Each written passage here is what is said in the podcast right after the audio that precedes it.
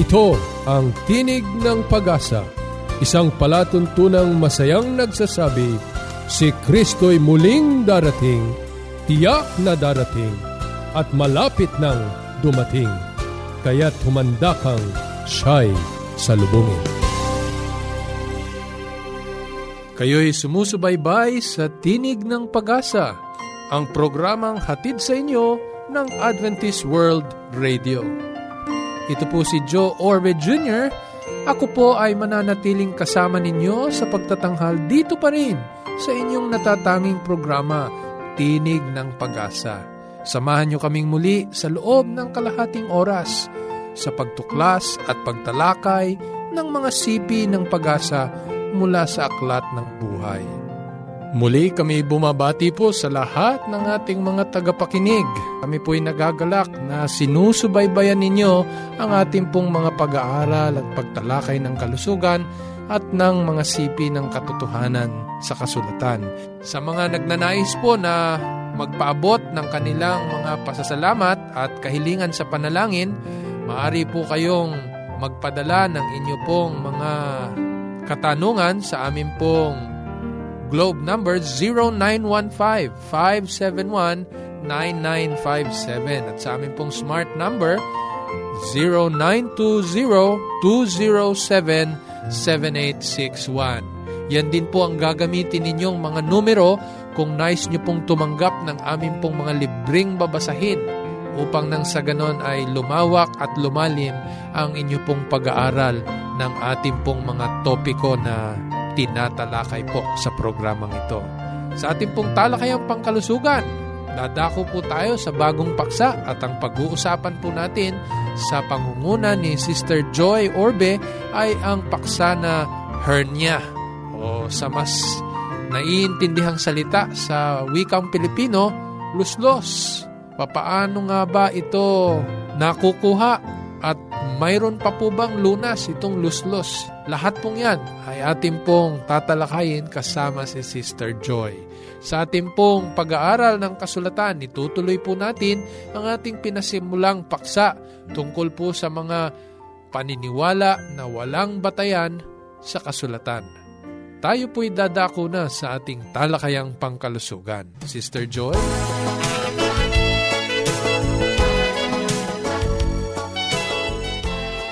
Maaring ikaw o isa sa iyong mga kakilala ang maaring nag-develop ng hernia sa wall ng iyong tiyan. Ang hernia po ay isang kondisyon sa internal organs natin na kung saan ang ating bituka ay tumutulak patungo sa mahinang parte ng ating kalamnanan.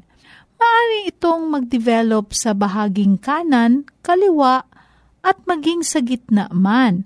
Subalit kadalasan ito ay nadidevelop sa gawing ibaba ng ating chan or abdomen dahil ang ating muscle wall dito ay mahina.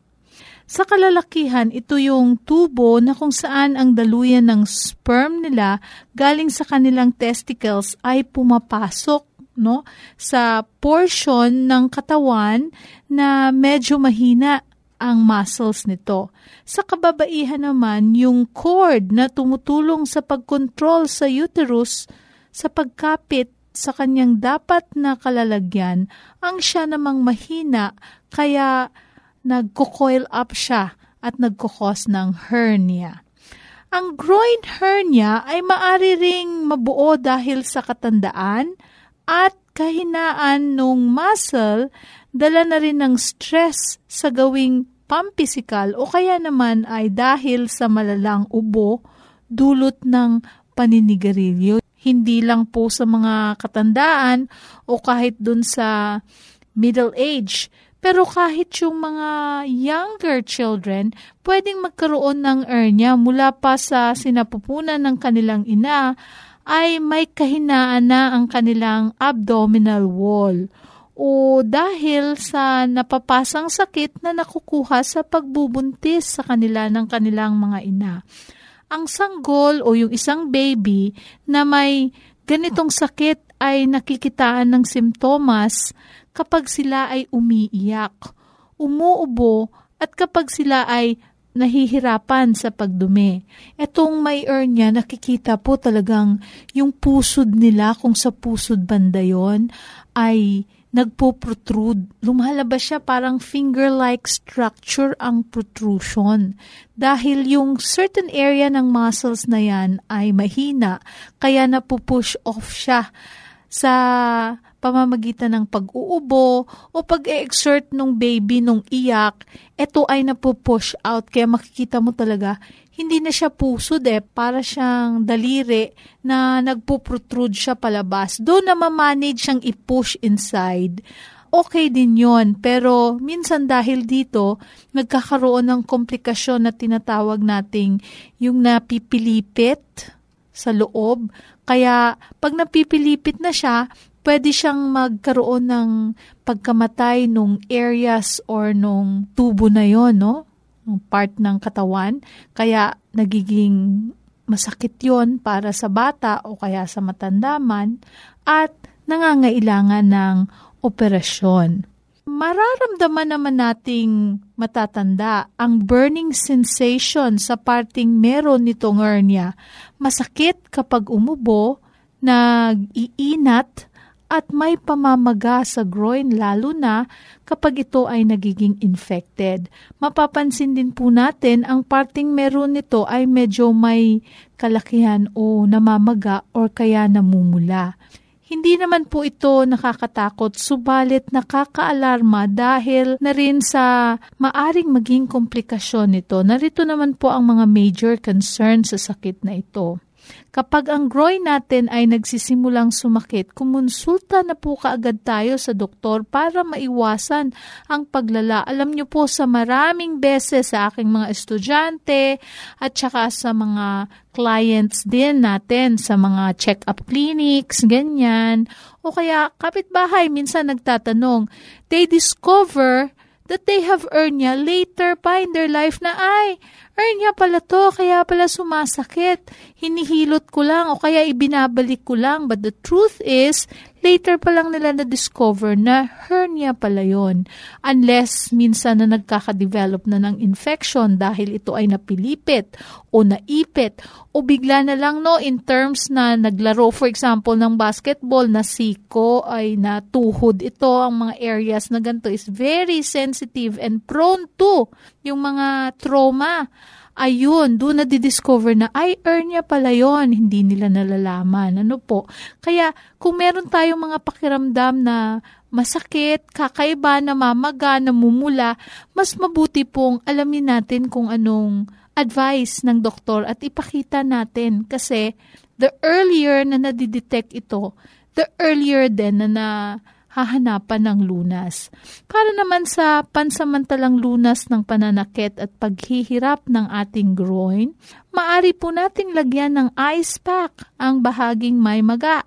At kapag hindi naman po ito effective, humiga po tayo para ang balakang natin ay mas mataas kesa sa ating ulo.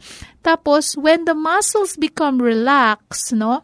At least mamamanage natin yung sinasabi naming manual manipulation, no?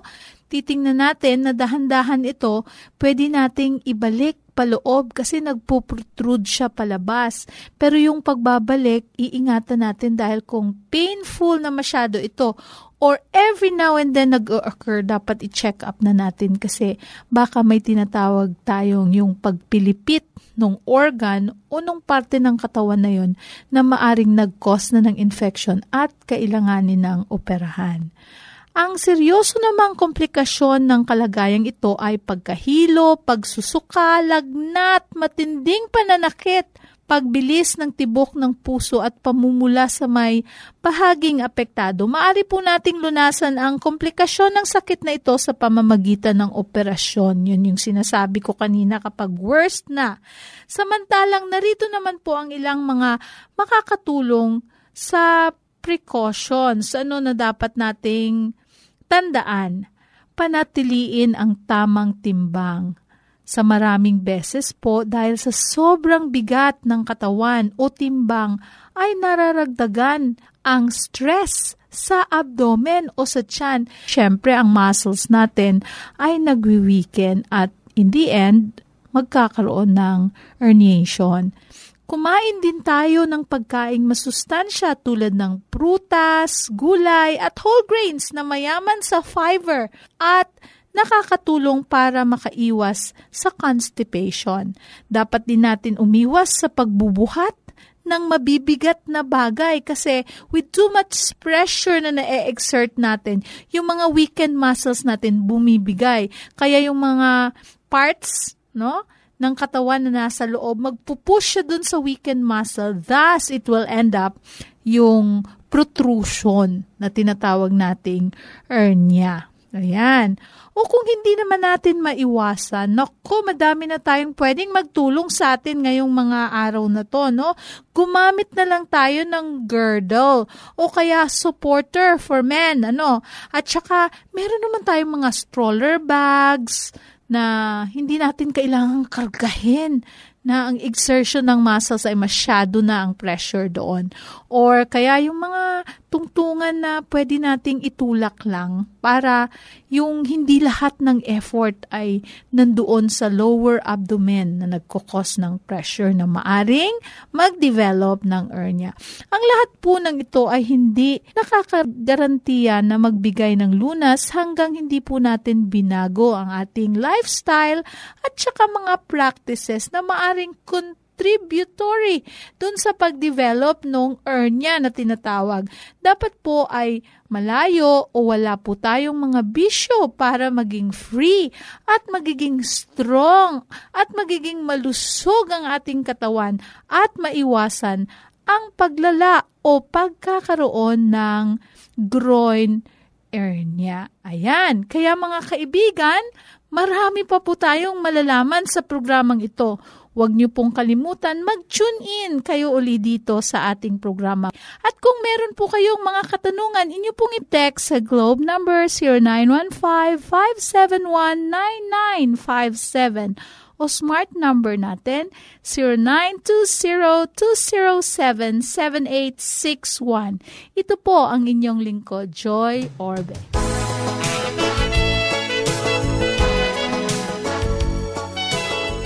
Maraming salamat muli, Sister Joy.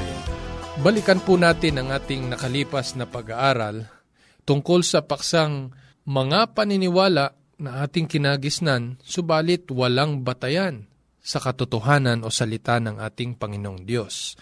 Alam niyo po bang sa matagal na panahon, ang paniniwala ng marami sa ating mga magulang o mga naunang sibilisasyon, ang ating sanlibutan ay patag kaya nga dahil dito sa paniniwalang ito, marami ang mga naglalakbay sa dagat ang natatakot na baka maabot nila ang hangganan ng sanlibutan at tuluyan silang mauwi sa bangin o sa walang hanggang lalim na hindi nalalaman.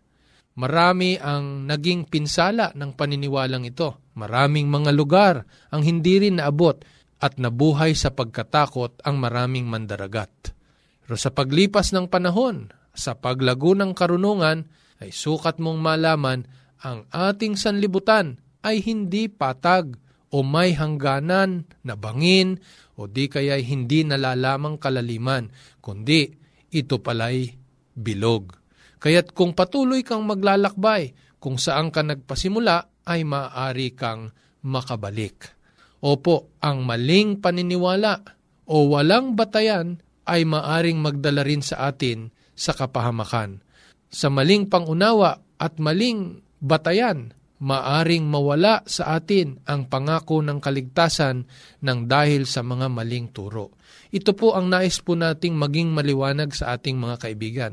Lalong higit doon po sa mga tagapakinig na sa unang pagkakataon ay nakapakinig po nitong ating pinasimulang paksa. Mga kinagis ng paniniwala na wala pong batayan sa katotohanan ng banal na kasulatan. Nung nakalipas po nating pag-aaral, pinasimulan po natin yung una nating kinagis ng paniniwala na maaring maging saligan ng ating pananampalataya ang kaugalian o yung tinatawag na tradisyon sa matagal na panahon, marami ang nag-akala na ang tradisyon ay kasukat o di kaya'y kapantay na saligan ng katotohanan at pananampalataya katulad ng Biblia o salita ng ating Panginoong Diyos. Pero dito po sa ating pag-aaral, ating pong ipinakita kung papaano maaring magdala sa atin sa kapahamakan ang ganitong paniniwala. Hindi kailanman itinuturing ng ating Panginoong Hesus, maging ng banal na kasulatan, na ang tradisyon ay maging saligan ng ating pananalig, ng ating pananampalataya, lalong higit ng katotohanan mula sa ating Panginoon. Nais po natin na ang ating mga tagapakinig ay mapalapit at lalong makakilala sa ating Panginoong Hesus.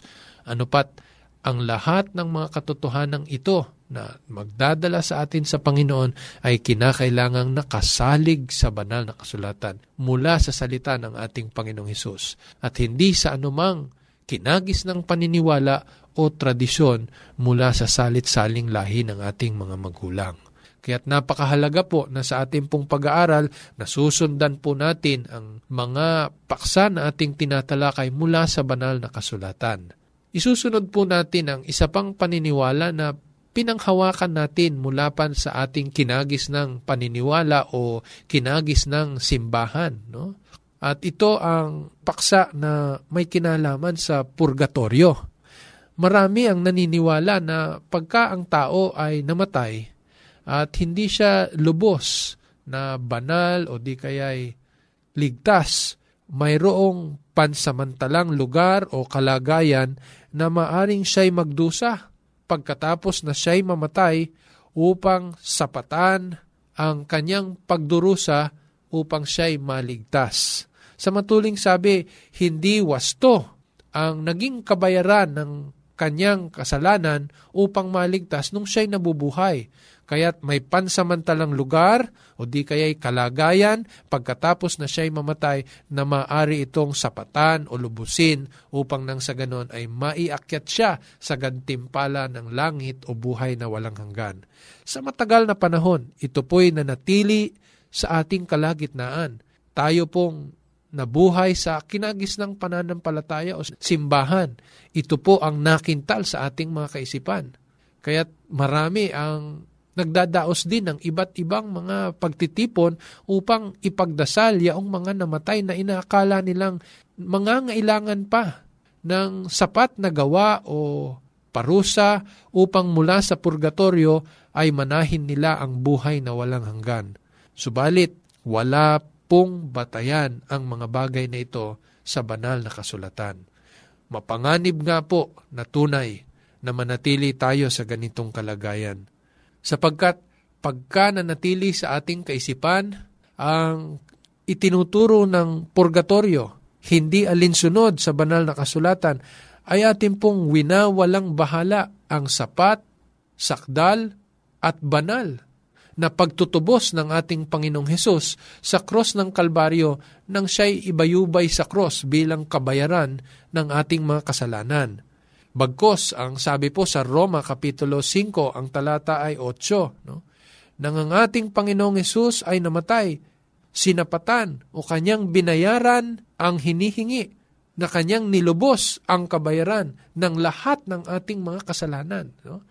Naglagay pa nga siya ng probisyon para doon sa mga magkakasala, subalit mananalig sa ating Panginoong Yesus at tatanggapin siya bilang kanilang tagapagligtas ay mayroon ding pag-asa sa buhay na walang hanggan. Pakinggan po natin sa Roma 5, ang talata po ay 8. Datapwat ipinagtatagubili ng Diyos ang kanyang pag-ibig sa atin, na nang tayo'y mga makasalanan pa, si Kristo ay namatay dahil sa atin. Kaya't maliwanag po na ang kamatayan ng ating Panginoon ay para sa atin. No? Ang maniwala sa kaisipan na mayroong lugar na pansamantalang maaring pagdusahan ng tao ang hindi nasapatan na kabayaran ang kanyang kasalanan pagkatapos na siya'y mamatay ay winawalang bahalang tunay ang ginanap ng Panginoon sa cross ng Kalbaryo. Para bang sinasabi at ibinabalik natin sa Panginoon, hindi naging sapat ang iyong kamatayan sa cross ng Kalbaryo. Malayong malayo po ito sa itinuturo ng kasulatan. Pakinggan ninyo ang karagdagan pa sa Isayas Kapitulo 53, ang talata po ay 5. Ganito po ang sabi, Ngunit siya'y nasugatan dahil sa pagsalangsang, siya'y nabugbog dahil sa ating mga kasamaan. Ang parusa ng tungkol sa ating kapayapaan ay nasa Kanya. At sa pamagitan ng Kanyang mga latay ay nagsigaling tayo. Kaya ang kamatayan ng ating Panginoon ay sapat, sakdal, banal. No? Sa sukat na ikaliligtas ng sino man na aasa at hihingi ng kapatawaran sa ating Panginoong Yesus. Kaya ang ating kalagayan pagka tayo'y namatay, no, ay nasa sa ating kung tayo'y tumanggap sa ating Panginoong Hesus sa pananampalataya na nilubos niya ang kabayaran ng ating kasalanan. Dito tayo nagkakaroon ng pag-asa.